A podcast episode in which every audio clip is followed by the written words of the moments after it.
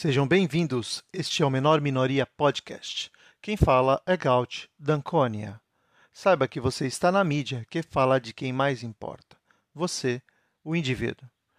E antes de chamar meu amigo Fraga, lembro a vocês que temos algum um grupo no Telegram, canal no YouTube e estamos presentes também com perfil no Instagram. Nosso perfil no Instagram é menor.minoria.podcast.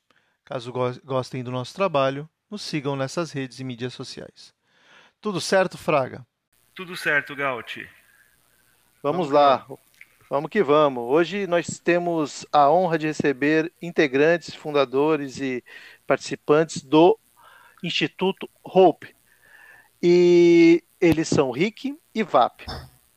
Por favor, senhores, se, se apresentem, escolham quem será o primeiro. E esse é o nosso primeiro episódio com dois participantes. Então, tudo é muito novo aqui conosco. Mandem bala. Rick, precisa começar? Bom, é, gente, é, meu nome é Rick Teu. Na verdade é Henrique Matheus, mas tá conhecido na Deep Web como Rick Teu. E sou estagiário, não sou nem CEO do Instituto Rock, sou o cara que trabalha mesmo, o outro é o que tem a grana mesmo. É, e ah, é um prazer estar aqui, é, é uma honra e vamos que vamos e vamos trazer um pouco de, da, do nosso trabalho, das nossas ideias para vocês, para a verdadeira minoria que importa. É, só dando continuidade aí, meu nome é é Vinícius, já deixou claro, quem quiser pegar na rua, me ameaça de morte, já sabe meu nome verdadeiro, mas para os íntimos eu sou o VAP. É, eu, junto com o Rick, criei o Instituto Ropa, mas, assim, vamos tentar, na medida do possível, manter o formalismo e o linguajar mais culto, mas caso escape alguma polêmica aqui, ó, não peço desculpa para ninguém. Bom, senhores, podem ficar livres para falar o que quiserem falar, palavrão inclusive. Aqui não tem esse formalismo todo, não. Bom, eu vou. É, eu, vou... Queria começar, eu queria começar com uma pergunta importantíssima que eu acho que não dá para começar por outra. Roupa, Hope. É, explica roupas, aí qual que é o jeito. Roupas, plural de vestimenta. Roupa nova. É, mas, roupa. sim. Eu, eu chamo, eu falo roupa. Roupa, tipo, tem a pronúncia assim, a, é, facilmente você encontra em alguns sites que tem a pronúncia em alemão, porque acho que o Hopa, tipo, ele tem é, pronúncia em alemão e em norueguesa, mas tipo, é muito parecido, é tipo Hope ou Hopa mesmo, tipo, as duas variações. Hope também, então, é aceitável. É dentro de uma margem de erro de 5 pontos para mais, para menos, sim. Bom, nós sabemos quem ele é, né? Então, já que nós sabemos quem ele é, apresente aí, roupa ou roupa para a turma, quem é Hermann Hans, Hans Hermann Roupa. Quer falar essa, Vap? Você quer que eu, que eu fale? Você que é o estagiário, você que é o cara que produz o negócio. Por favor, fala. Cara, o Roupa, é, vou fazer, tentar fazer uma biografia dele bem sintética, nada é, de livro didático. Hoppe, ele foi um alemão, ele foi não, ele ainda é, né? Tô matando o cara antes da hora. Ele é um alemão da República Alemã Democrata, né? Ele nasceu em 49, do ano que teve o Ação Humana do Mises.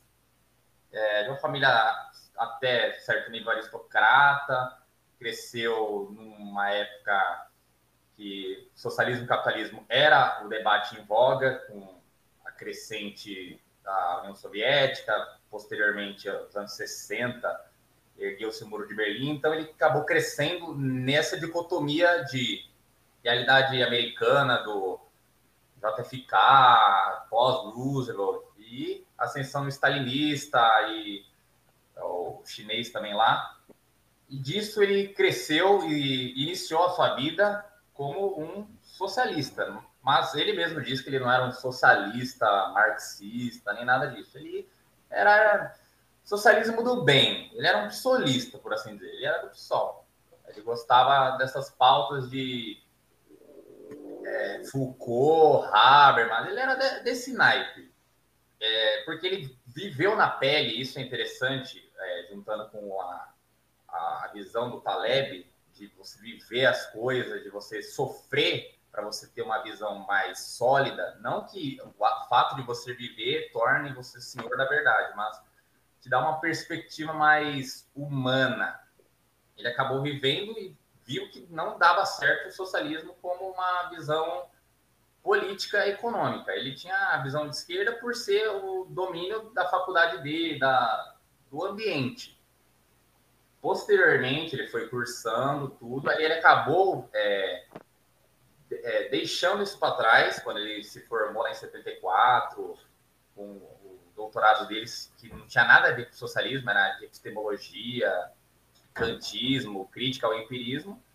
E aí ele começou a é, ir atrás de outras vertentes que é, antagonizassem com essa. E conheceu é, o Círculo de Viena, que também tinha ascendido é, paralelo à escola de Frankfurt, que é uma escola socialista. O Círculo de Viena já é um pessoal mais positivista, um pessoal mais ligado à lógica, à linguagem, uma filosofia mais atual, não é ideias platônicas, nem cinco vias de Tomás de Aquino, é um negócio mais. Vamos tentar fazer ciência com a filosofia. Aí ele conheceu o Popper, que é um grande amigo do Hayek, que é, possivelmente um dia vocês vão entrevistar alguém que goste do Hayek, hoje não é o caso. É, ele acabou gostando do Popper, mas viu nele algumas divergências das ideias que ele tinha e da visão que ele enxergava é, o conhecimento. E disso aí ele, indo atrás um pouco mais, ele acabou chegando no Mises, é, encontrando o livro do Mises, jogaram na biblioteca, ele leu e falou: esse livro aqui é o que corrobora o que está na verdade, que é a sua ação humana, que ele coincidentemente nasceu no mesmo ano do Ação Humana. Aí ele começou a ir atrás de outros seguidores que tinham na época. É, a Mises já tinha acho, falecido pouco tempo depois. E aí ele conseguiu chegar no principal aluno do Mises, Hofberg, que estava lá né, nos Estados Unidos e acabou é, criando amizade, é, criando trabalhos com ele, seguindo ele, entendendo toda a complexidade da teoria que o Hofberg deu continuidade do Mises. E aí se tornou, é, podemos dizer, o maior expoente da, da parte libertária da escola austríaca não é o maior economista da escola austríaca, ele é o maior é, expoente da filosofia é, libertária, porque ele, é, o braço que ele seguiu é menos econômico e mais filosófico, dada a formação dele. Então, esse é mais ou menos o panorama dele. Ele saiu de uma Alemanha democrata, de uma visão de mundo meio socialista, meio é, flores, bonequinho, e chegou no bruto hoje, que é a filosofia dele, é o, o austro-libertarianismo, o anarcocapitalismo, é, austro-libertarianismo mesmo. Então, essa é mais ou menos a figura do Ropa. E, ao longo do tempo, por ele ter sido aluno do Habermas e tudo mais, ele acabou se tornando uma pessoa controversa, dadas as ideias dele e a origem dele. Tipo, ele, ele começou no azul e terminou no vermelho. Tipo, bem longe do que ele começou. E além de ele ser um, um alemão bem, vamos dizer assim, casca grossa, ele não é nada florido nas obras dele, acabou ganhando notoriedade tanto pela qualidade dos escritos como pela polêmica dos escritos dele. Então, é, essa é a figura do Ropa que é, entre aspas, o nosso mentor. É, esse é o Hope, o Roupas. Só, só aproveitando é que você comentou das origens dele, ele estudou na escola de Frankfurt originalmente, certo? É, ele fez o doutorado dele lá. Eu não lembro se ele fez o bacharel, mas eu sei que em 74, que foi o doutorado dele em filme e Kant, foi sob a supervisão do Habermas. É, então, isso explica esse, esse lado socialista, né? Essa coisa que tem toda, todo o caldo, o caldo ali em Frankfurt mesmo. Realmente, ele saiu do azul pro vermelho. Ou nesse caso, do vermelho para alguma outra cor, né? O amarelo e preto, né? É. Isso, Senhores, preto, saibam que Gaut Danconia é daltônico, então não brinquem com, com isso, senão eu tô, vou processá-los. Qual a cor que você enxerga? Qual a cor que você enxerga? Cara, aí é uma pergunta da minha vida inteira, mas eu só tenho uma É leve dificuldade entre verde e vermelho ou outras cores. Mas é leve, não é nada absurdo, não. Ah, então beleza. Tipo, você já viu a capa do Democracia Deus que falhou? Ó, a única menção do livro na, na- na- no podcast. Não, tá pro- proibido não, pode falar, poxa. Já vi, mas o que, que você quer saber? A cor? É, Eu tenho que olhar aqui, pô. aí ele é laranja. Roxo. Meu Deus. Bom, gente, para com esse negócio de cor aí, senão vai ter processo, caralho. Mas vai cancelar, vai cancelar os caras. né? Vou cancelar os caras logo no começo. Não, show de bola. Eu- Bom, eu galera. perguntar da ética argumentativa. É, Ô, louco, já que- sim? Pô, eu, eu quero saber o que, que, que, é esse tal de ética argumentativa aí. Sem um cheiro, sem um beijinho, já vai logo É, na raça. Quem- faço quem que bolou curso, esse negócio aí? nada. Meu Deus. Dá, Diga dá uma aí. lista aí, Vato. Eu dou a complementariedade. Qualquer coisa. Qual foi a pergunta mesmo? Só pra. Não, eu queria que vocês explicassem aí de forma simples para os nossos ouvintes aí o que, que é essa tal de ética argumentativa e o que, que o Hope tem a ver com isso. Bom, só para fazer uma pinceladinha, só botar a cabecinha para o Rick complementar. é, a ética argumentativa tem origem basicamente na ética do discurso do Habermas, do Apple. Tá me fugindo outro nome de um pragmático que complementa isso, que tipo dá origem a isso, mas é basicamente o papel do discurso é para legitimar de forma transcendental uma ética de propriedade no caso na ética argumentativa, mas na ética do discurso é basicamente o estudo do papel do discurso é, dentro da legitimação da ética. Da, aí o que seria a ética? O estudo do campo filosófico, é, onde nós temos é, diferenciação entre costumes, valores, é, que são justificáveis, são válidos dentro de uma justificação. Então, são basicamente é, o estudo de valores e costumes morais que podem ser justificados de forma universal e transcendental. Isso é o conceito de ética. Agora, voltando. Onde entra a ética do discurso na ética argumentativa e o que é essa tal ética argumentativa ropiana? A ética do discurso, é, até como ele, o Hoppe ele foi um aluno, aliás, já tem até um texto do Habermas fazendo alguns elogios ao Hoppe por causa de que ele era um aluno notável, apesar de ter abandonado a visão é, de Frankfurt e abandonado essa visão mais puxada para um marxismo de Frankfurt.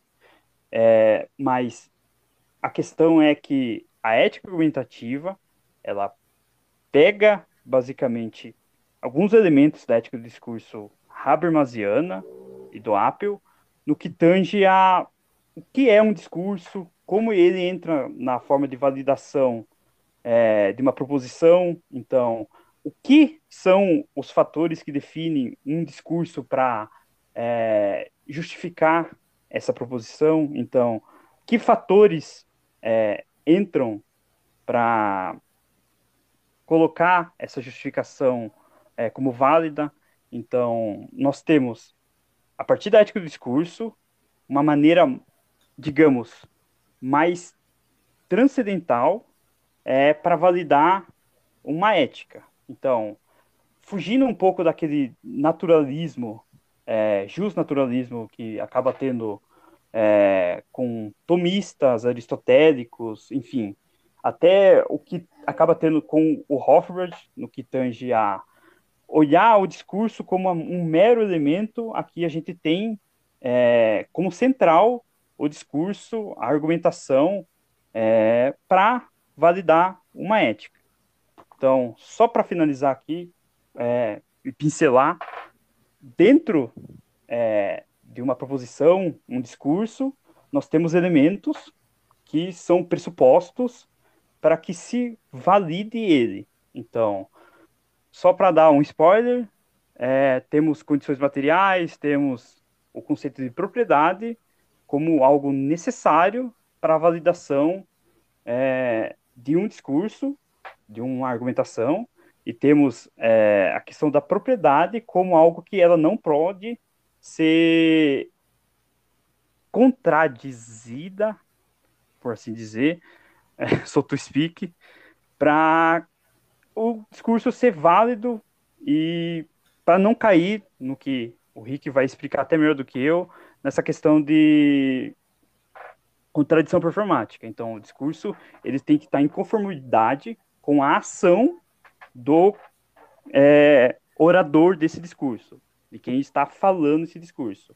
E, por exemplo, pegando esse exemplo de, de condições materiais, a propriedade para reconhecimento de uma validade, de uma ética, nós temos que, por exemplo, não podemos ter um discurso, uma proposição que é, contradiga o, justamente o ato de discursar. Então, é basicamente uma contradição, contradição programática. A contradição do discurso em relação ao que é necessário para o discurso ser dito. De uma forma bem, sim, pedante e enrolada, é isso que eu posso adiantar para o Rick falar. É, dando complementaridade ao que ele falou, é, a ética do Harmas, ela entra na do Ropa como, vamos dizer, uma metade da laranja, porque o Ropa ele vai complementar, vou nem dizer as cagadas, mas a ética do Habermas, ela era uma forma de tentar validar universalmente uma democracia social. Aí arranca essa parte da democracia social e insere o quê? Austro, é, é, não vou nem dizer austro-libertarianismo, praxeologia. Isso na. Ele insere a praxeologia, porque ele insere as categorias da ação para é, análise do discurso.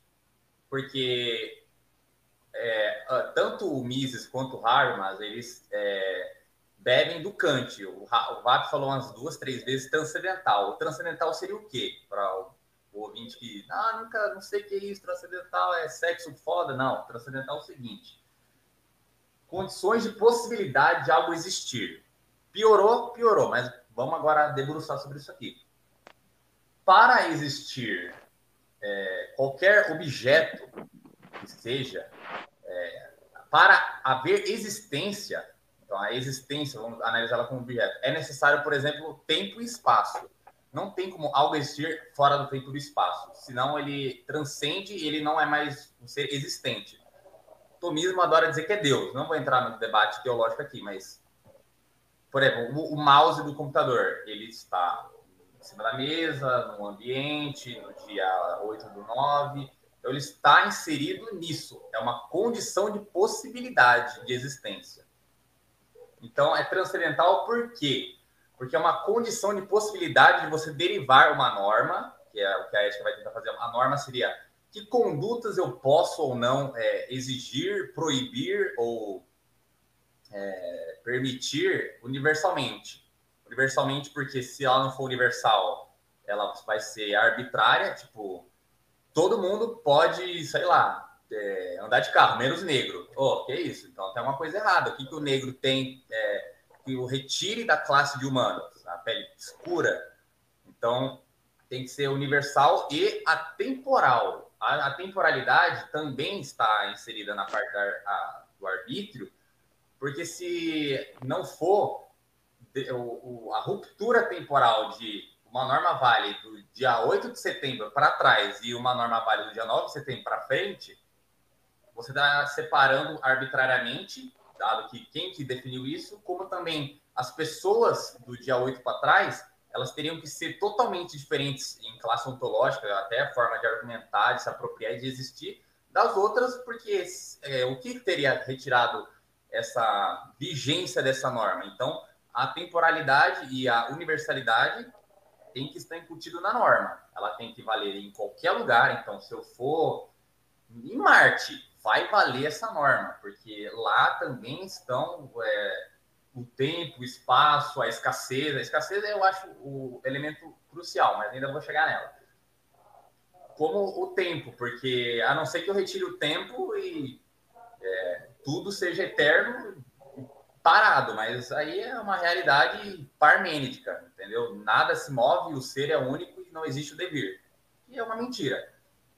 É, aí, quando ele coloca é, esses elementos da praxeologia, de também buscar fins, utilizar meios, ele analisa que tipo, o discurso é uma ação. Então, é, carpir um lote, ler um livro, dormir, gravar um podcast, é tudo ação.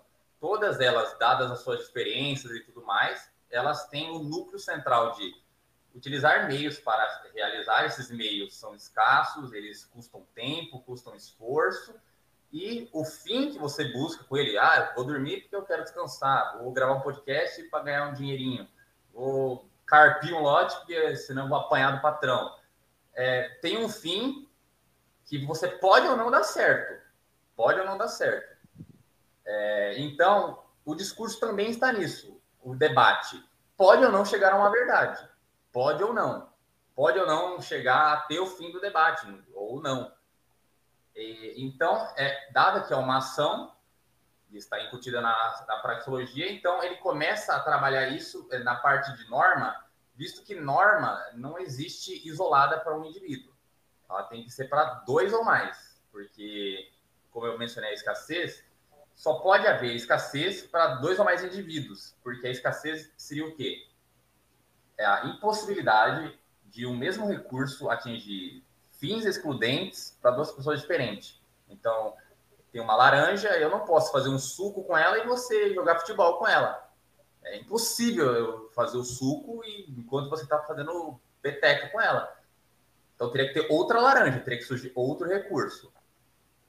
Então, é, dado que existe a escassez que condiciona o conflito junto com a pluralidade de indivíduos, então escassez mais duas ou mais pessoas gera possibilidade de conflito.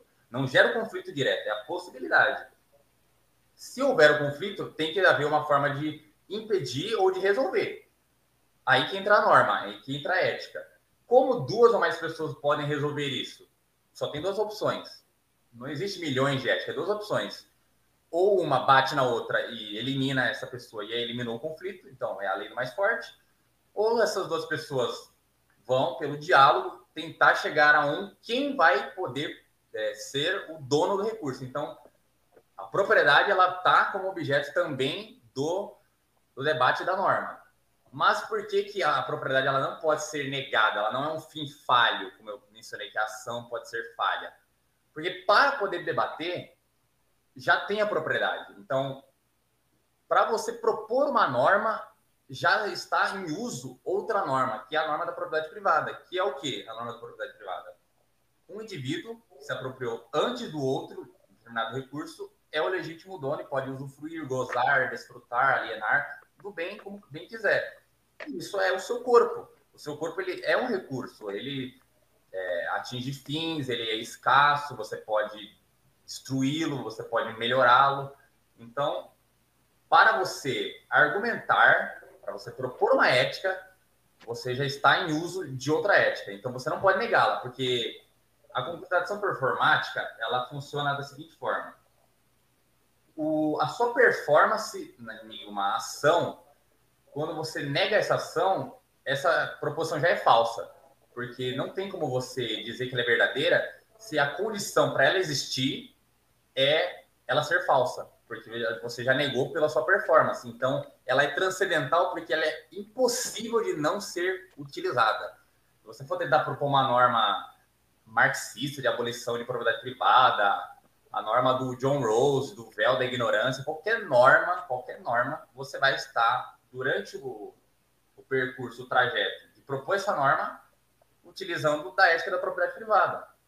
Então, ela é uma norma, não vou nem dizer que ela é natural, mas ela é uma condição já para a resolução de conflitos de forma atemporal, universal e muito eficaz, se for analisar a utilidade dela.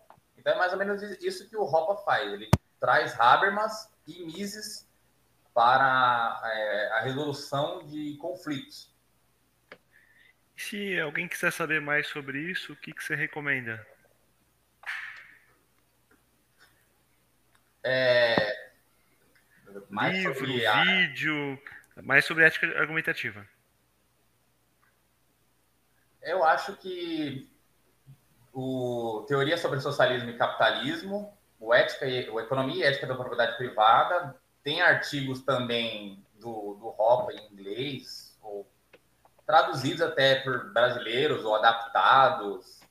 tem vídeos também, mas é, se você quiser pegar no original, é, capítulo 7, uma teoria sobre socialismo e capitalismo e economia ética da propriedade privada, acho que é o capítulo 13 ou 14. Não recordo exatamente, mas é 13, 14. Se for o caso, lê a parte 2. A parte 2 ela é o núcleo central de, dessa filosofia é, epistêmica ética do Hopper, que é resolução de conflito, como que pode validar normas, por que, que a praxeologia está certa e não errada. Então, a parte 2. Tá, é, só para complementar ele, é, o TSC ele teria o capítulo 2 e o 7. Vou pegar aqui facilmente aqui o capítulo do economia e, e a ética propriedade privada, só para não deixar de referenciar, mas cadê, cadê, cadê, cadê? Ó, seria o 13, o 14 e o 15, basicamente. Tem o 15 e tem um apêndice que dá umas respostas a algumas críticas que existem à ética argumentativa. Eu prefiro não me aprofundar muito, porque são, assim, na minha opinião, não fazem nem sentido algumas críticas. Dualismo substancial, crítica no monólogo é uma das coisas mais ridículas que eu já é vi. É, mas, basicamente, essas críticas elas fazem alguns espantalhos com relação a o que ele está chamando de corpo, o que, que ele está definindo como propriedade, autopropriedade. Então, tem algumas que falam que é circular a ética argumentativa em relação a já pressupor apropriação, então ela cai num tipo de tautologia. Então, assim, se a pessoa ir na fonte, que é o, o livro do Ropa, seja o Teoria sobre Socialismo e Capitalismo, capítulo 2 e 7, e o, a Economia e Ética da Propriedade Privada, capítulo 13, 14 e 15, é, tomo 2, que é a parte de filosofia, já vai estar tá muito bem servido. É, essa... Se, a, se, a, pessoa quiser, por exemplo, ah, eu quero mastigar mais o conteúdo, tem vídeo do Ancapsu no YouTube, tem vídeo do For, tem vídeo até do Raid, se alguém gostar do Raid, pelo amor de Deus, saia desse podcast, brincadeira. É, deixa eu ver o que mais. Tem artigo do Vinícius Scheffel, tem artigo na Universidade Libertária. Eu gosto muito dos textos de Helsing, no Medium. Se escreve R-E-L-S-E-N. Tem artigos muito bons, apesar que foi. Foi devorado pela máquina estatal. é, infelizmente. Essa, essa ideia ela tem alguma relação com o princípio de não agressão também? Quer responder, Henrique? Quer PNA? Pode responder, pode responder.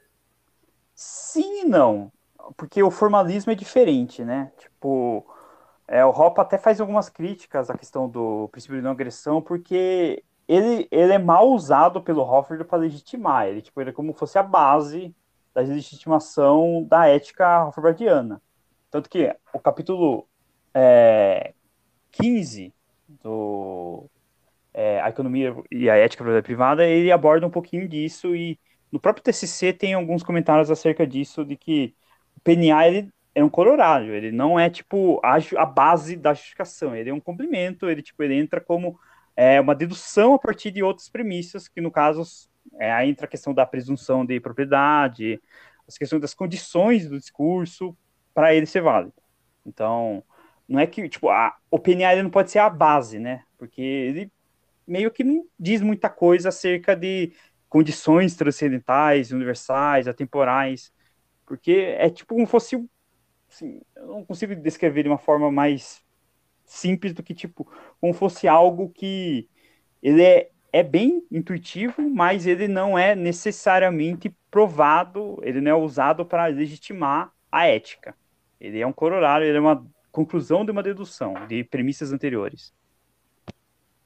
Certo. Bom, é, vou aproveitar aqui e ensejar é, a questão do Instituto, porque a gente começou a falar, vocês se apresentaram, mas vamos lá. É, eu, eu, li, eu entrei no site de vocês, vocês traduzem alguns livros, alguns artigos. Qual que é a ideia da criação do Instituto, desde quando ele existe, o que os inspirou a criá-lo e, e qual o objetivo? Eu respondo, tá, Rick? É, eu gosto muito do Instituto Hofbard enquanto ideologia, de manter uma certa pureza, de manter uma proximidade mais ao Mises Institute, é, diferente do é, Mises Brasil, que uhum. virou um palco de socialista de laranja, de roxo. Eu estou falando especificamente de, do novo, do Livres. Sim, entendi. Que são, assim, absolutamente ridículos. Virou um palanque Pensei político. que tu já estava fazendo broma comigo de novo, falando de cor. não, não, não, dessa vez não, dessa vez. O roxo você consegue ver, né? Você consegue ver os paspalhos do livro, né? Brincadeira. dá pra ver, dá pra ver. É, roxo, roxo é tipo, ou é a camisa do Corinthians daquele ano lá, ou é os paspalhos do livro. Mas eu gosto muito da, do, até do certo extremismo barra radicalismo que tem no Instituto Hoffman. Eu discordo de algumas posturas, tipo, sei lá, sem entrar em questão de pandemia, eu acho que eu discordo de algumas visões dos quiocas, mas isso é pessoal. Tipo, isso não significa que eles estão errados, mas é tipo uma visão diferente mesmo. Mas a proposta de manter mais alinhado com é, a ala misesiana, a Hofbardiana, do Mises Institute, que tem no Instituto Hofbard, Brasil, eu acho sensacional como inspiração.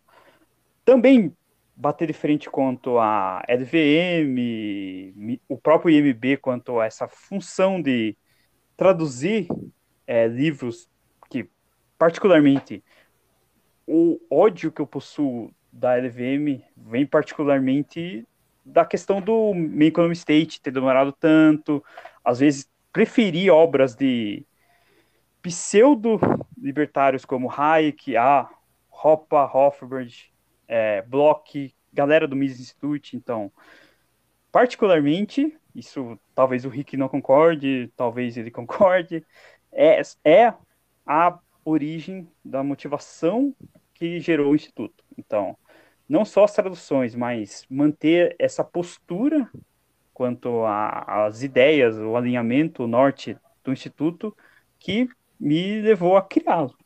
Se o Rick quiser complementar aí, fique à vontade.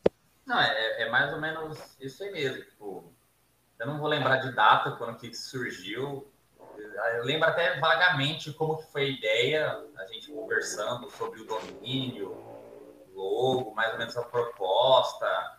Lembro que tinha escrito um artigo com a pandemia, acho, que acho que foi o primeiro artigo do, do Instituto, um artigo que eu escrevi sobre a pandemia. Mas a, a ideia é mais ou menos essa, era não fazer o que o IMB faz depois que o Beltrão virou o monopolista do rolê.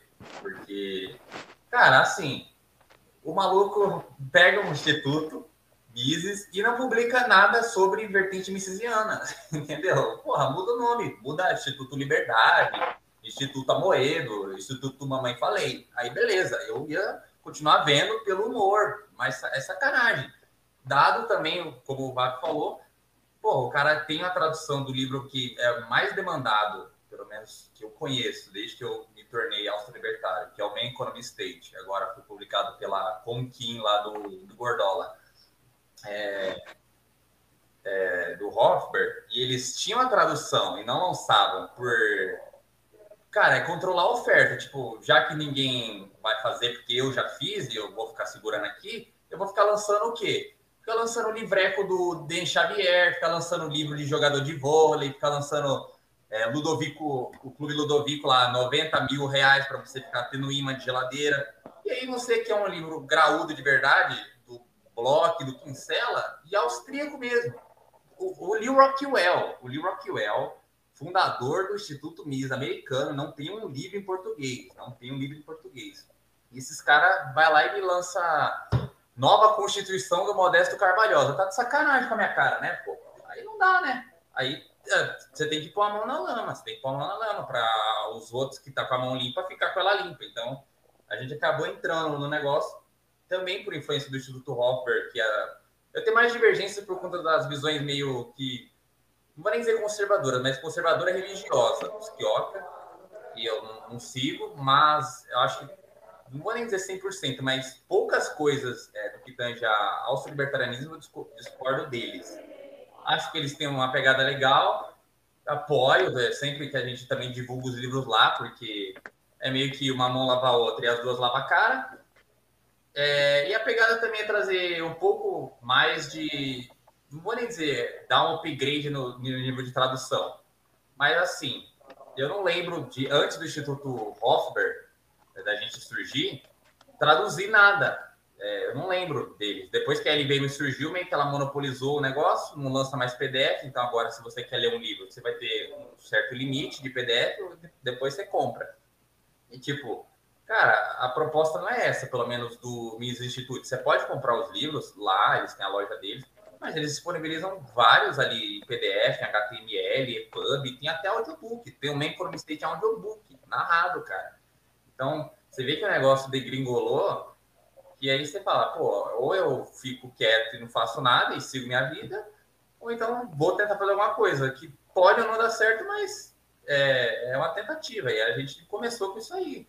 Criou lá e falando, vamos mexer com um pouco de tradução, tanto de artigos, mas de livro. A gente está, se você olhar lá, está ainda nos engatinhamentos, não é diário, é, não tem uma certa regularidade, mas tá saindo, até que saiu bastante obras, eu acho que proporcional para um, dois caras traduzindo, acho que a gente tem um catálogo de 15 livros, porra, em menos de um ano, um ano e pouco. É, a LVM tá chorando agora lá, lendo Ai que toma sol, irmão. Pode ficar com esses livros aí. Bom, você já, já tocou no tema conservadorismo, né? Em alguns, alguns comentários aí. Então, uma coisa que é identificada no roupa é, que ele comenta das semelhanças em algumas pautas entre os conservadores e os libertários. Vocês concordam com esse entendimento? O que, que vocês identificam nisso de válido ou não válido? Rick, você prefere falar primeiro? Manda aí, manda aí. Então, eu acho que, até como. Aí eu vou ter que citar o Democracy, o capítulo 10 do Democracy, mas, no geral, tem semelhança, sim, no, na intenção, na questão de valores, moral, porque é, basicamente temos no conservadorismo essa base bem estruturada de judaico-cristão, valores e moral judaicos cristãos que moldou o Ocidente, praticamente pavimentou o que nós temos, entre aspas, do tamanho do Empire State, como benéficas, tal qual democracia, é, direitos é, sociais, mas sendo, falando agora sem ironia das coisas boas, como a questão de liberdade de expressão, não absoluta, mas algum tipo de liberdade sobre a fala, é, liberdade quanto a e, e direitos individuais no sentido de ética e não no sentido de concessão ou direito positivo. Então, direitos naturais, por assim dizer. Dado a moral e costumes da, da ori de origem ocidental judaico-cristã, nós temos essa convergência nas intenções. Mas os meios, a forma com que se atinge isso é que conservadores tradicionais, digamos, conservadores estatistas, são muito diferentes de conservadores austro-libertários, libertários, ANCAPs, anarcapitalistas, chame como quiser que tem essa prerrogativa de que o indivíduo é o átomo social, o indivíduo ele é pleno, ele é absoluto quanto a seu corpo, a sua autopropriedade. Então, qualquer coisa que vá contra isso é, já não tem muita base, porque acaba caindo em algum tipo de utilitarismo, mesmo que mínimo. Então, alguns conservadores estatistas brasileiros, tal qual o Bolsonaro, acaba falhando, apesar de ser muito similar, eu até vejo Kogos, o Peter do Ancapsu falando. Eu, eu não tenho papas nas línguas, eu não vou ficar fazendo média, falando bobagem a respeito disso. Eu entendo a proposta de apoiar um político, mas eu não consigo entender tipo, você combater um vírus é, alimentando uma tênia, sabe? Eu não consigo entender como que você vai alimentar um verme, um parasita, para combater algo que supostamente é pior, mas na verdade está dando base para que conservadores façam justamente o que é, liberais, é, socialistas, comunistas, enfim, qualquer linhagem de direita ou esquerda estatista acabe contradizendo ou até invalidando a possibilidade de algo é, mais próximo do que a gente chamaria de um capistão, de é, questão de prezar pela ética da, da propriedade privada. É, e em complemento a isso, eu enxergo que a convergência é mais no sentido de enxergar que o coletivismo como algo progressista, ruptura do, do passado de uma forma como a esquerda prega, é ruim, nefasto, e aí ambos os lados andam juntos. É, a, a, mescla do libertarianismo com o conservadorismo é no sentido de, manu, de da manutenção da filosofia grega, direito romano e moral cristã para preservar o, o homem como o ápice, vamos dizer assim, da existência, que é o que o cristianismo trouxe para nós, eliminando a moral grega de cosmos, demiurgo platônico e aquela caralha quatro. É, e com isso, como o Vapo falou, é um átomo é, em si puro, é absoluto, não pode ser relativizado, negado ou subjugado.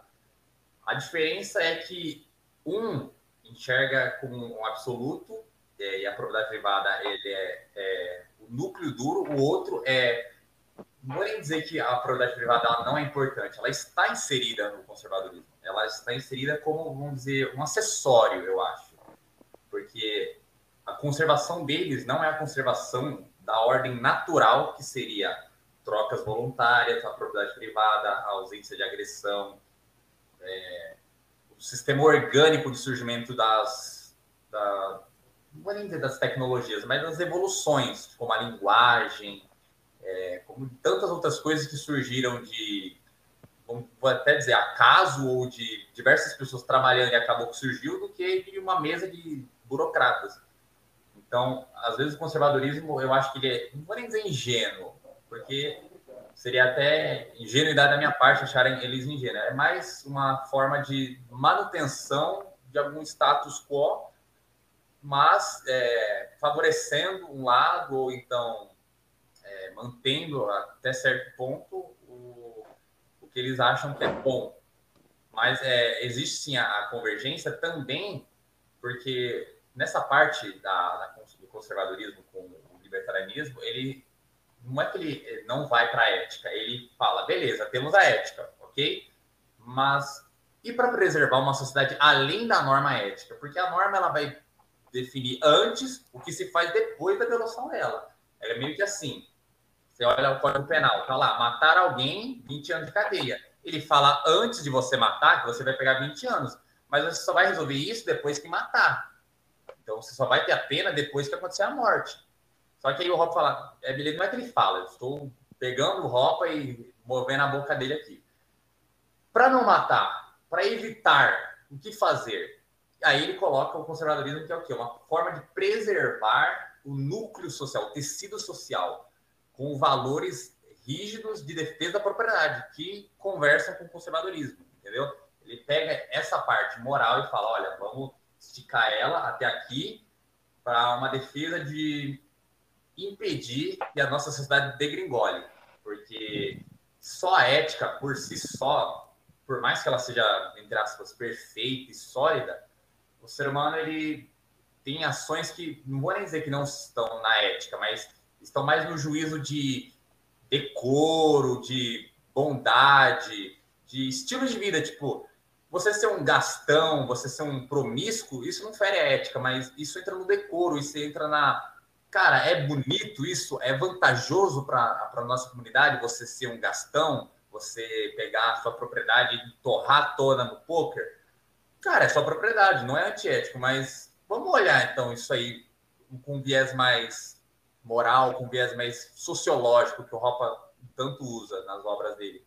Por isso que aí ele coloca o conservadorismo que disso emerge a famigerada remoção física, que é muito deturpada, acabei fazendo TCC sobre ela, mas é, o conservadorismo está junto para uma preservação de uma ordem social. Ela não, quer dizer que você ser conservador você vai ser libertário. Não. Você pode ser libertário sem ser conservador, mas, como o Lee Rockwell fala, facilita muito. Facilita muito você ser conservador libertário que você ser um libertário, é, não vou nem dizer de esquerda, mas que curta ir para passeata do dia 12, sacou? bom, é, bom, a gente, eu, eu, percebi assim dos comentários que o que, o que os une é a defesa das individualidades. O oposto a isso é a defesa do coletivismo. Não sei se eu estou certo, você pode até comentar. Mas na sequência eu queria já implementar uma, colocar uma pergunta, né? Que vocês não acham que muitas vezes tanto todos os movimentos em defesa da liberdade eles não falham em identificar o outro lado como socialista, comunista, e na minha opinião, na verdade, o grande inimigo da liberdade é o coletivismo, que aí oprime o indivíduo. Concordam comigo? Se não, comentem, por favor. No caso, você diz, é, como o Ropa, por exemplo, coloca liberais como socialistas? É no, é no sentido de que às vezes a definição, a, a definição do que é o oposto à nossa defesa da liberdade, né, é, é, o, é o coletivismo, mas muitas vezes é mal definido. As pessoas, os conservadores, ah, é tudo comunista, é tudo socialista, mas às vezes tu tem o, o, as pessoas que vivem do Estado que a gente não poderia definir necessariamente como comunista. Eu acho que é, essa é a minha visão, tá? que o que oprime a liberdade é o pensamento coletivista, seja ele socialista, comunista, o que for. Concordam com esse meu ponto de vista? Discordam? Porque eu peguei o gancho dessa similaridade que você apresentou entre os libertários e os conservadores. Manda aí, Vaca. Não, eu discordo porque, assim, isso é um debate que entra em semântica de como os termos devem ser definidos. Isso. Mas se observar, por exemplo, a definição Hopiana sobre socialismo, que é essa relativização da propriedade privada, é um tipo de coletivismo muito bem específico. Por isso que tem, é análogo a o que o Marx e outros é, teóricos de esquerda acabam falando. Então, é, alguns anarquistas, anarcomunistas acabam indo para essa linha também de relativização da propriedade privada. Então, é um tipo particular que ele chama, né, não é o tipo de coletivismo que deve ser combatido, porque é, conservadores eles podem ou não compartilhar desse tipo de coletivismo, de relativizar a propriedade privada e para isso usar o monopólio da força, enfim, usar o Estado para isso. Mas tem coletivismo que é de ordem espontânea ou de ordem é, voluntária.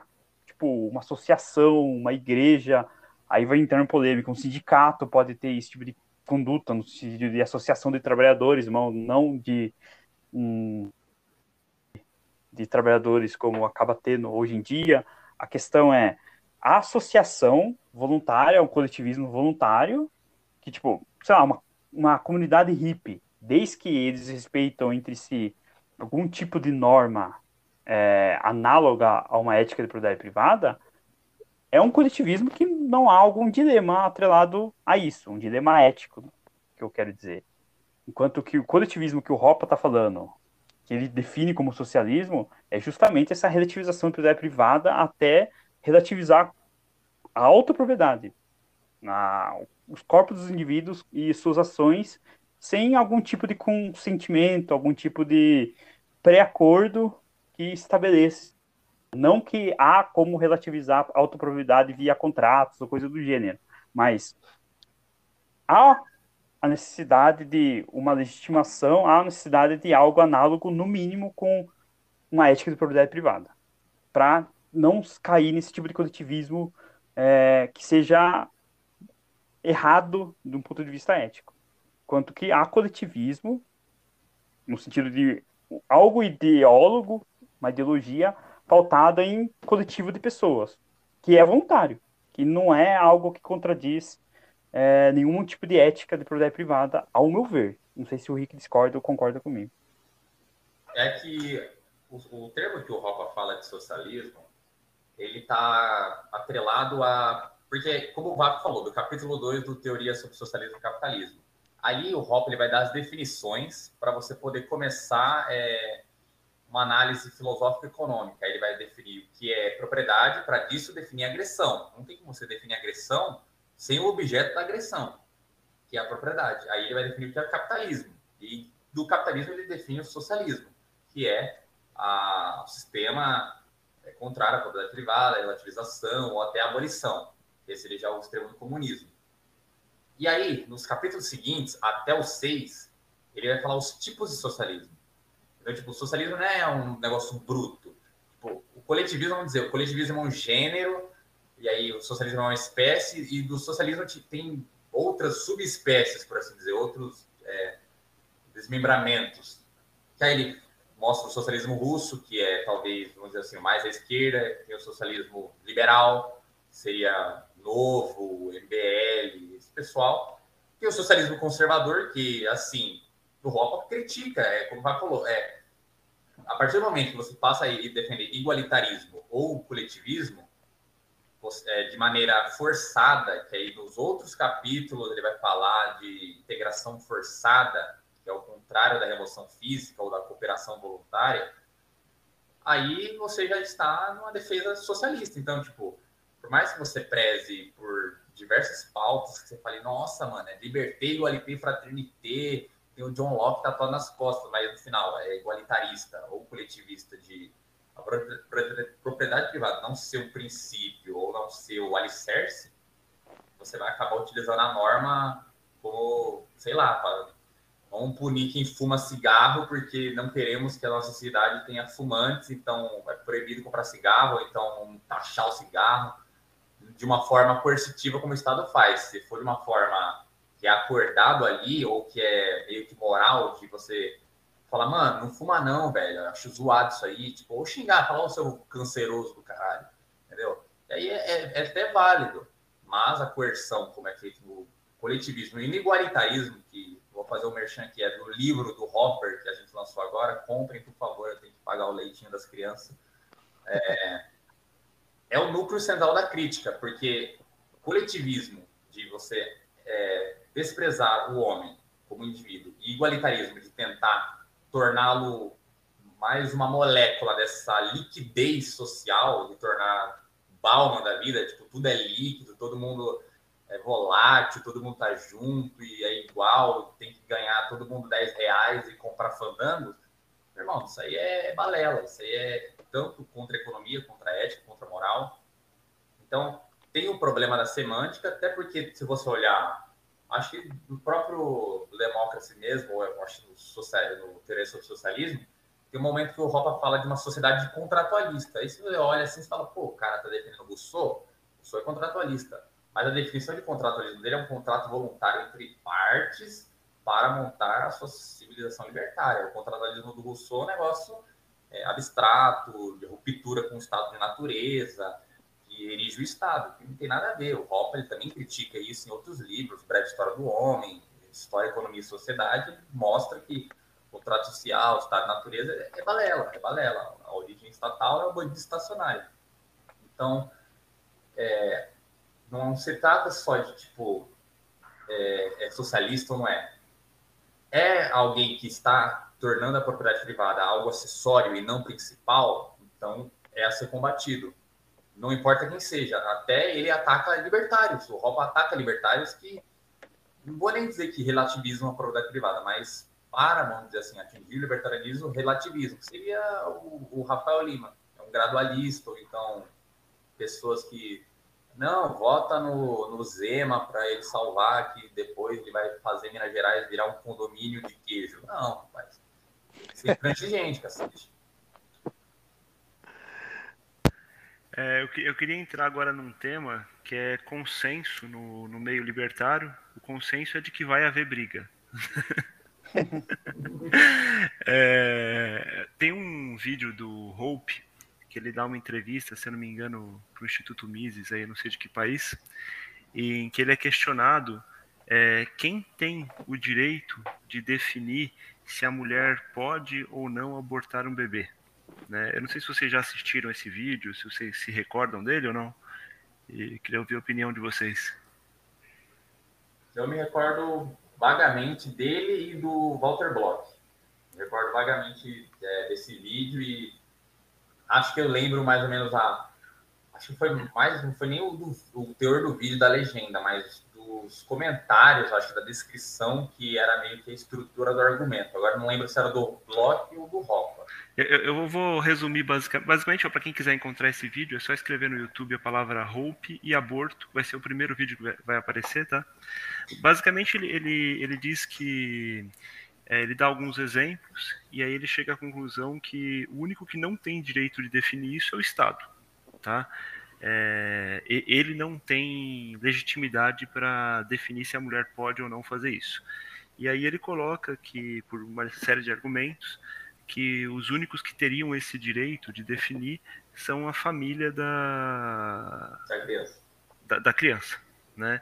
Então, pai, mãe, avós, é, enfim, os familiares são os que são os envolvidos e é eles que têm que definir isso, se isso é certo ou não. E a sociedade tem todo o direito de ostracizar a pessoa se achar que deve ou não aceitar a situação. Né? Eu não, não sei o que, que vocês comentam sobre isso, o que, que é, é um tema que sempre dá, dá encrenca, né? Aí. essa, essa bomba é sua e depois eu cumprimento. Não, então, é, esse daí é o tema mais polêmico e, assim, é, o argumento dele inicial, totalmente correto, não tem por que o Estado definir, porque ele não tem é, vínculo com a parte, não tem nem a autoridade para definir. E a problemática, ela sempre entra no sentido, às vezes, de o feto tem direito, ou o feto é uma vida. Entra nessas questões que, para mim, extrapolam a ética, extrapolam porque vão para a biologia. Tipo, que momento que aquele da nidação que gruda na parede uterina gera uma vida, ou então o espermatozoide gera uma vida, então o NoFap é sagrado agora? Aí eu já não sei.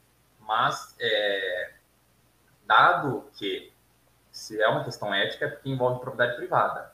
E se envolve propriedade privada, é, tem que ter um legítimo e um ilegítimo. E o legítimo pode fazer uso de medidas para manter-se na posse. Tipo, se você é dono de um terreno é, e chega um invasor ou invasores, você tem o direito de expulsá-los numa metralhadora, num tanque, num helicóptero, no meio que você encontrar desde que a ameaça seja válida. Se eles estiverem com, é, ameaçando de forma grave ou tudo mais, você pode expulsar sim. Você, a defesa da propriedade privada não pode iniciar a agressão, ela não pode levar a escalonamento da agressão.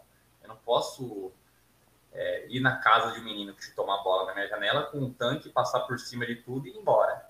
Porque eu escalonei a agressão. Mas o problema é que na, no aborto é, a menor medida já é também o teto. Tipo, não tem piso e não tem teto, é um negócio só. Por. É, como é que posso dizer? É, a tecnicidade. Não temos tecnologia, salvo engano, para é, remover o feto sem é, a causa da morte dele. Então, sempre vai causar morte, seja com um cabide ou numa clínica decente, não importa, vai causar morte ou é a, a fazer o parto antecipado.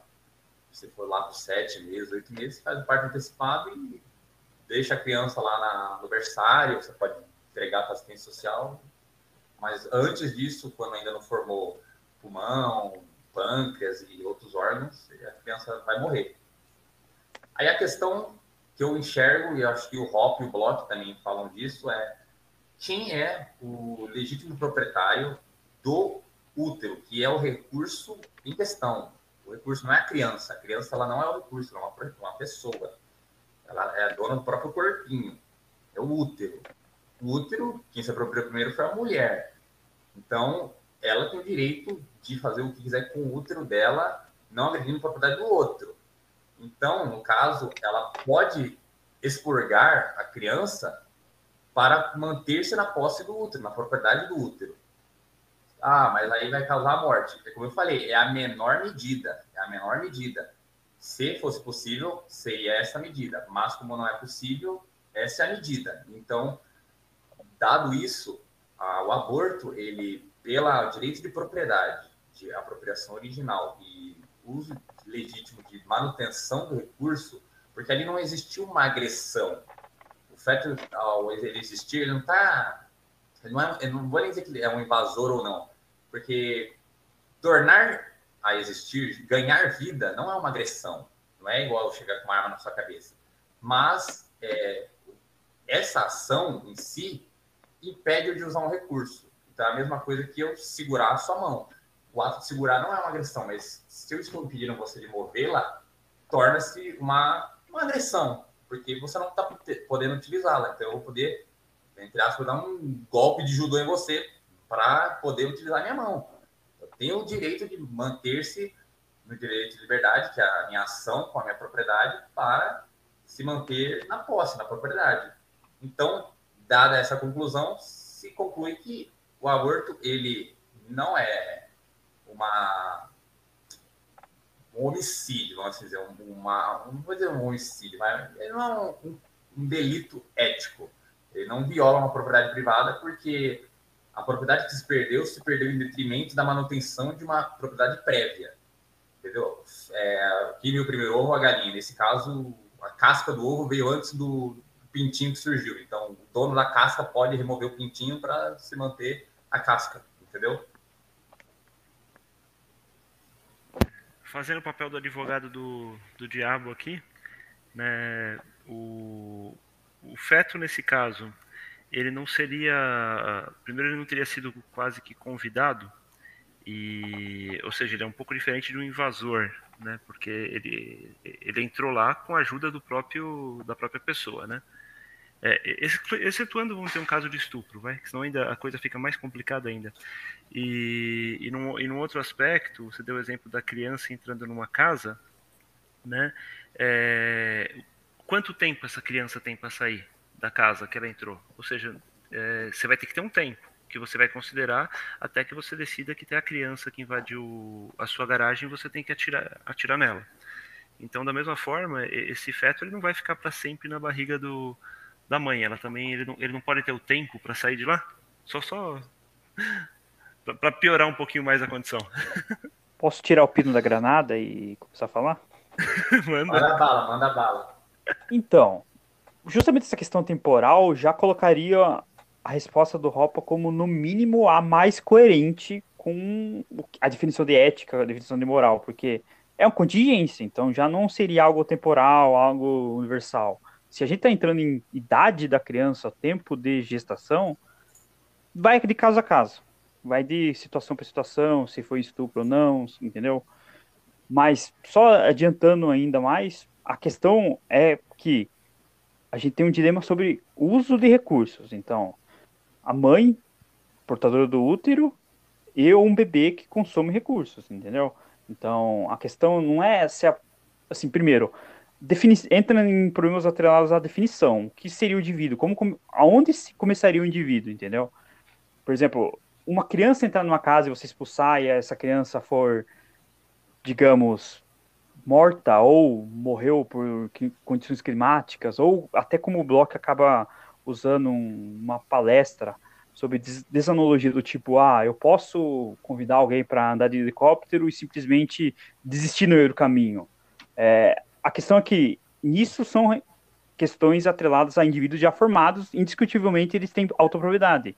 A questão é que justamente quem teria é, direitos para é, usufruir de determinado recurso, no caso é o útero e nutrientes e a questão do próprio corpo da mulher. Então, é, a não ser se o helicóptero, vamos supor, o helicóptero for o corpo de uma mulher, para mim não faz muito sentido essas analogias, a não ser, tipo, se a casa onde a criança está entrando for o corpo da mulher, o útero de alguém. Sim, não faz sentido esse tipo de analogia, é uma desanalogia, como o Bloch fala. E, então, a questão é que, sim, ao meu ver, ao meu ver, a questão de aborto, para ser mais coerente, é caso a caso e ele possível. Não, é, não significa que aborto é legítimo sempre ou não é legítimo sempre. Não é uma questão nem de ética, na minha opinião. É uma questão mais de moral e de outros fatores que podem ou não influir nisso. Posso complementar mais sobre esse tema? Tem a questão do consentimento, né? Tirando a, a, a, a opção de estupro, que essa realmente não tem o consentimento, mas durante o ato, durante o ato sexual existe o consentimento. E é sabido do risco de se contrair uma gravidez durante esse ato. Então você gera um outro indivíduo que não teve a opção de consentir em, em estar vivo, enquanto quem cometeu o ato sexual teve consentimento. Isso de alguma forma não deslegitima é, a, a, a questão de a opção pelo aborto? Eu, eu, eu vou preferir que o Rick complemente depois, mas a questão seria, assim, na minha opinião, porque isso não é formal, não é uma demonstração como uma demonstração lógica, entraria numa questão de que quem tem direito sobre aquele recurso anteriormente. Então, a mãe já possui o corpo. Então, a gente está falando sobre a autopropriedade de alguém já formado versus de alguém que vai vir a se tornar um indivíduo, vai vir a desenvolver e teria que ter uma definição melhor de individualidade quanto à autopropriedade. Não é uma questão de relativizar a autopropriedade, mas ela tem que ter um início, né? Bem claro. É na germinação, entre aspas, a entrada do é, espermatozoide no útero da mulher, tipo, isso fica vago, sabe? É aquela questão de contingência temporal. Então, só, só queria na... pôr mais um ponto aí, que hoje a gente tem um monte de opções contraceptivas, né? Sim, mas de qualquer forma, tipo, entraria na. Seja um estupro ou não, vamos supor. Aqui a, entrando a característica de consentimento ou não. O tempo seria um fator a ser determinado, porque se uma mulher foi estuprada e supostamente ela quisesse abortar, ou pudesse só abortar com oito meses, sete meses, a gente teria um dilema totalmente diferente. Por isso a questão de temporalidade, ela deixa o dilema de um escopo moral e não ético. Porque ele não dá para universalizar, vai depender do tempo. Enquanto que, se você define basicamente que indivíduo é formado, um indivíduo, ele, para ter oportunidade, tem que ser parido. Porque ele não está dependendo de recursos de terceiros diretamente para sobreviver. Ah, mas um deficiente, mas de qualquer forma, há autopropriedade, há possibilidade, há possibilidade de argumentação. Assim, um é, em qualquer estágio, ele dentro de um é, do útero da mulher, ele mesmo com oito, nove meses, ele não tem capacidade argumentativa, até onde eu sei. Então, no mínimo ele precisaria ser parido. No mínimo ele precisaria estar externamente ao útero e já não ter, haveria dilema se ele tivesse externamente ao útero, porque não teria uma disputa por recursos. Então, a visão pró-aborto, que eu acredito que o Rick ainda mantenha, é a mais coerente na minha visão dado que foge a dilemas de ordem moral. Tipo, de qualquer forma, vai ser de ordem moral. Não vai entrar em universalidade, não é algo que é preto no branco. Por isso, até eu penso que a coerência do Hoppe na resposta e tem a visão do Bloch em relação a que o Rick falou sobre a mínima força para a remoção do feto, para não se tornar uma agressão, não ser um ato de, um ato excessivo na questão de potencialidade, é, é a mais coerente. A, a do Hopa e a do Block aliadas, basicamente. Se o Rick quiser complementar, fica à vontade.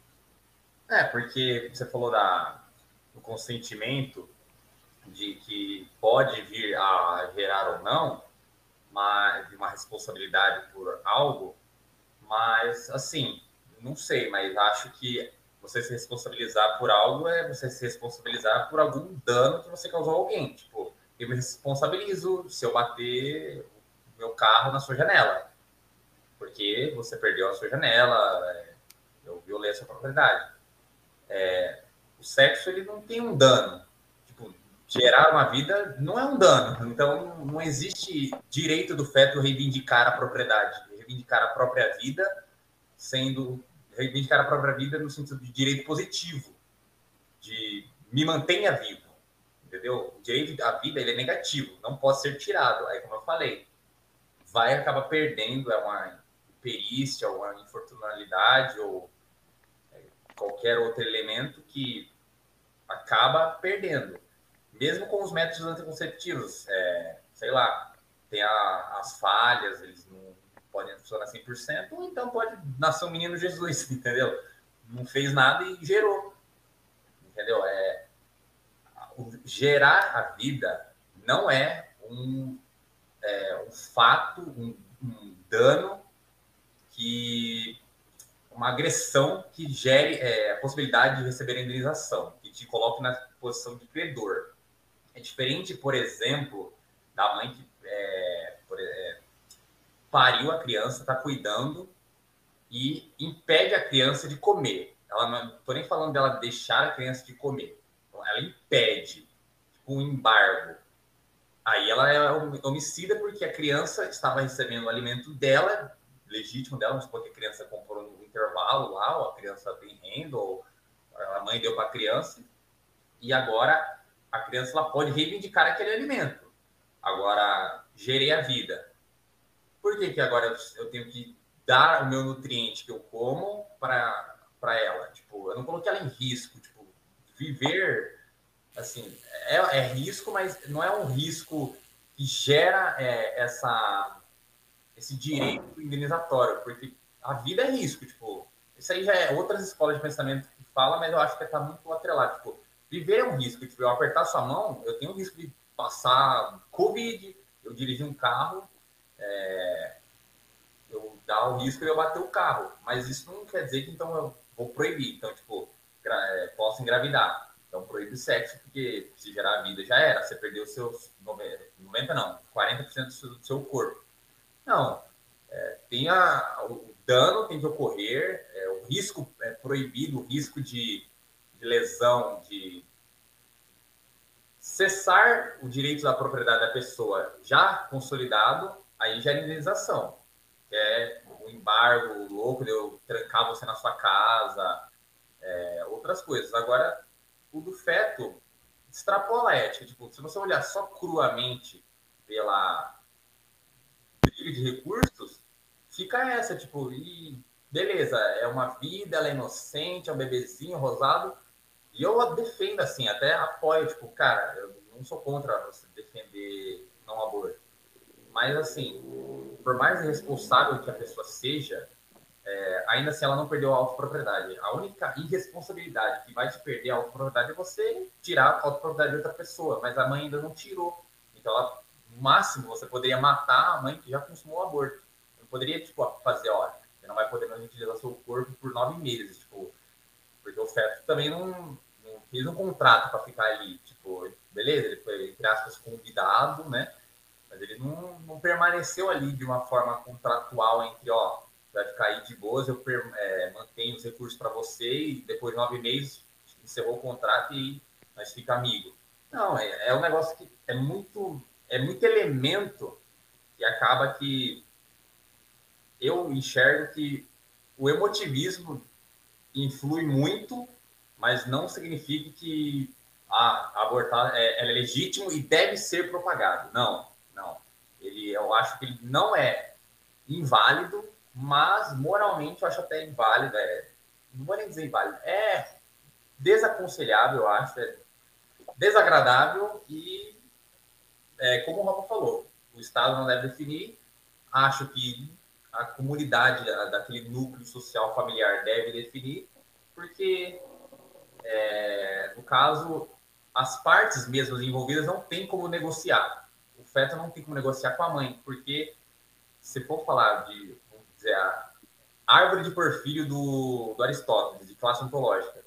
Todo feto é, in, é impossibilidade de argumentar, de existir sozinho. Então, ele não vou dizer que ele é um parasita, mas ele é um ser que depende de outro. Ele é, vamos dizer, ele é um ser acessório. Se você definir indivíduo como ser autônomo, o feto ou ele estaria numa nova classe, ou ele é um potencial. E aí, tipo, prevalece o indivíduo, que seria a mesma coisa do cachorro. O cachorro ele não é dono do, da árvore que ele mijou, a gente só deixa ele lá, mas ainda assim a árvore é dono da floresta, do quintal. O feto, não estou comparando ele com o cachorro. O feto ele é muito mais que o cachorro, mas se for olhar, uma classificação até ontológica, ele é um humano em potência, ele não é apto. O retardado mais inválido do Stephen Hawking é o maniaco. Dada os acidentes dele, deficiência, fala prejudicada e tudo mais, ele não fala. Mas o feto, sem nenhum acidente, ele em substância pura, ele não tem alguns elementos que tornam um adulto um ser racional argumentativo. Então, também poderia ter isso. mas também não exclui o debate da consequência, de ser uma vida e tudo mais. Mas eu, eu enxergo assim, é, extrapola da ética, mas eu, eu não enxergo invalidade, mas desaconselho. Bom, obrigado aí pelos dois não fugirem da polêmica. É a primeira vez que a gente trata desse tema no, no podcast e vocês foram premiados com esse tema. Mas valeu por não fugir aí da, da polêmica. Realmente é algo que, que não tem como ser. Não, não vai, nunca vai ter um consenso, na minha opinião. Mas vamos lá. Então a gente vai encaminhando para o final do, desse episódio e eu queria que os dois é, me dissessem na visão de vocês, qual a maior contribuição de roupa para a defesa da liberdade individual? Uso de helicópteros. Viagens gratuitas de helicópteros para comunistas e belos memes de Pinochet são uma grande contribuição. Tá falando sério, eu acho que a questão de epistemologia, é, o quanto ele preza pelo apriorismo da praxeologia, é que a bala aqui atrapalhou. Pele, praxeologia, é, e também a questão de tentar corrigir e é, aprimorar ética, uma ética libertária como a Hofbardiana, usando de pragmatismo é, que teve acesso na escola de Frankfurt, para mim são contribuições que colocam ele no hall de não só de maiores pensadores da escola austríaca, como, como provavelmente o filósofo vivo mais importante, na minha opinião, e talvez, se colocar num panorama temporal maior, junto com o Hofbard, junto com Taleb, Wittgenstein, entre outros, os maiores é, filósofos dos últimos 100 anos. Isso é uma opinião meio forte, mas é o que eu penso, de fato. É, o, o ele conseguiu trazer a escola austríaca para um patamar, na parte epistêmica, ética, filosófica, que não vou nem dizer que tornou sério, porque com Hofbard, para mim, era muito sério, era muito consolidado. Eu, eu, eu sou, vamos dizer assim, eu sou ropiano até novo. Sou, defendi muito tempo o PNA. Eu não eu fui conhecer, eu desprezava o Ropa porque eu olhava as capas do livro do IMB eu achava aquelas capas muito zoadas. Eu pensava, a capa é zoada, o autor é zoado. Não vou ler. é, eu falava, porra, mano, é um cérebro no bagulho, mano. Não vou ler esse livro. E me arrependo até hoje, porque o melhor livro que eu li é o que tem um cérebro na capa. Surreal, assim, indico sempre que possível.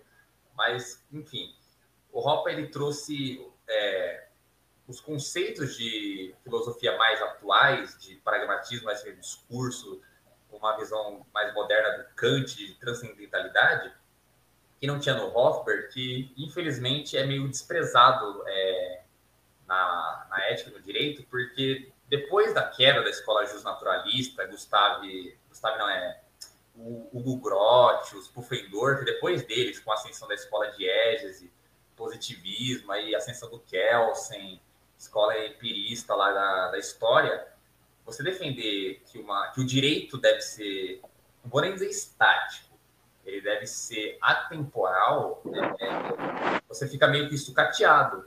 Tanto que poucos defensores do século XX de direito natural ou de uma, de uma ética mais rígida foram levados a sério. Quem foi levado a sério foi quem mais mesclou com o mainstream, foi o Nozick e o Rawls.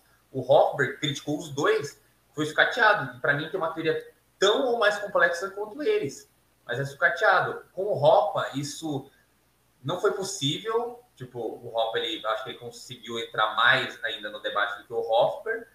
Ele acaba sofrendo os ataques lá de ser nazista, de ser contra minorias e tudo mais. Ou, outros não levam ele a sério por defender praxeologia.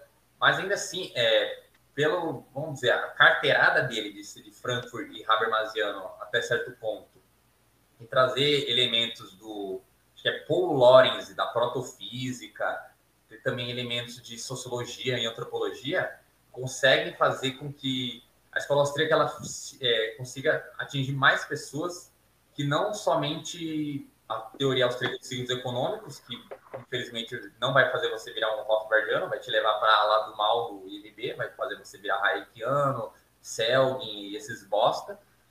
E aí você consegue tanto conversar com a economia austríaca via praxeologia Mises, Hopper, Hopper, como epistemologia, chegando Kant, Habermas, um pouco de Mises, até um pouco de Hopper, mesmo ele sendo aristotélico, e o Hopper.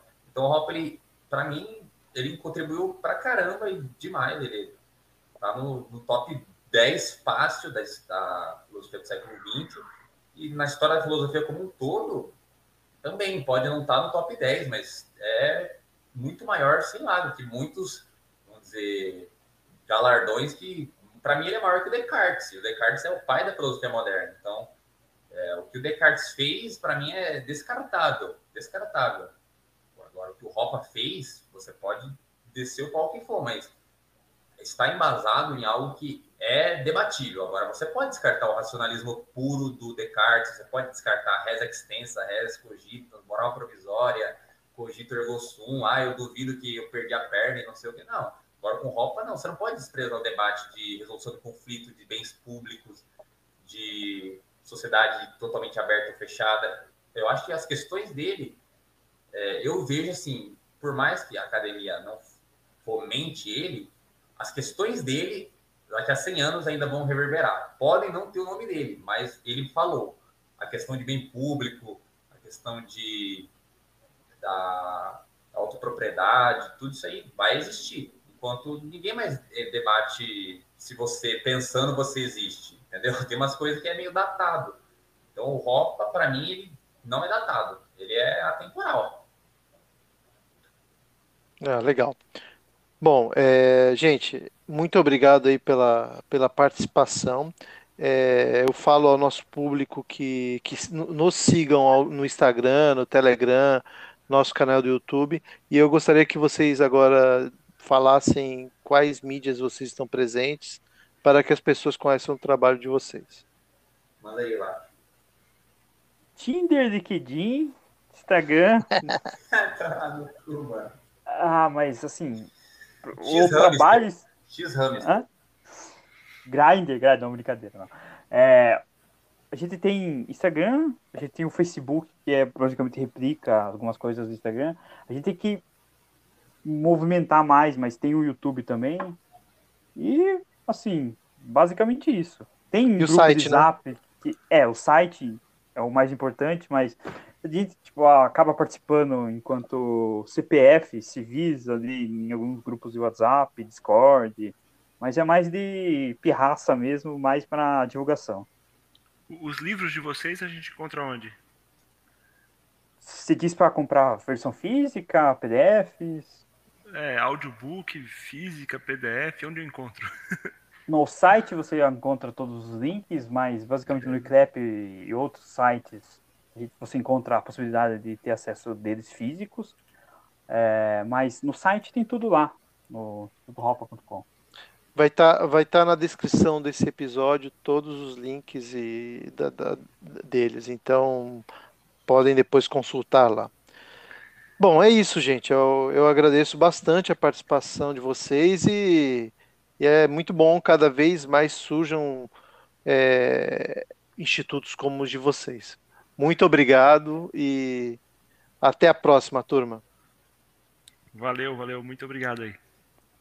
Valeu, valeu, valeu. Muito obrigado a vocês, ao Rick por participar comigo e a todos os ouvintes. Obrigado aí a todos. Acesse o site lá, compre os livros, curtam o Menor Minoria do Mundo. É o é menor minoria do mundo? Menor minoria possível. Men Menor minoria podcast. Menor, menor minoria do mundo indivíduo. Curtam, sigam, escutem, compartilhem. E lá no site tem as versões físicas, PDF também. E no Instagram você consegue também encontrar outros links de, de posts que ainda estão por vir. E valeu e até a próxima. Espero que tenham mais rupianos, mais gente do bem para eliminar o mal. E aguardem a intimação sobre as questões das cores. Falou, turma? Valeu, um abraço. um abraço, valeu, galera. Um abraço, valeu, valeu.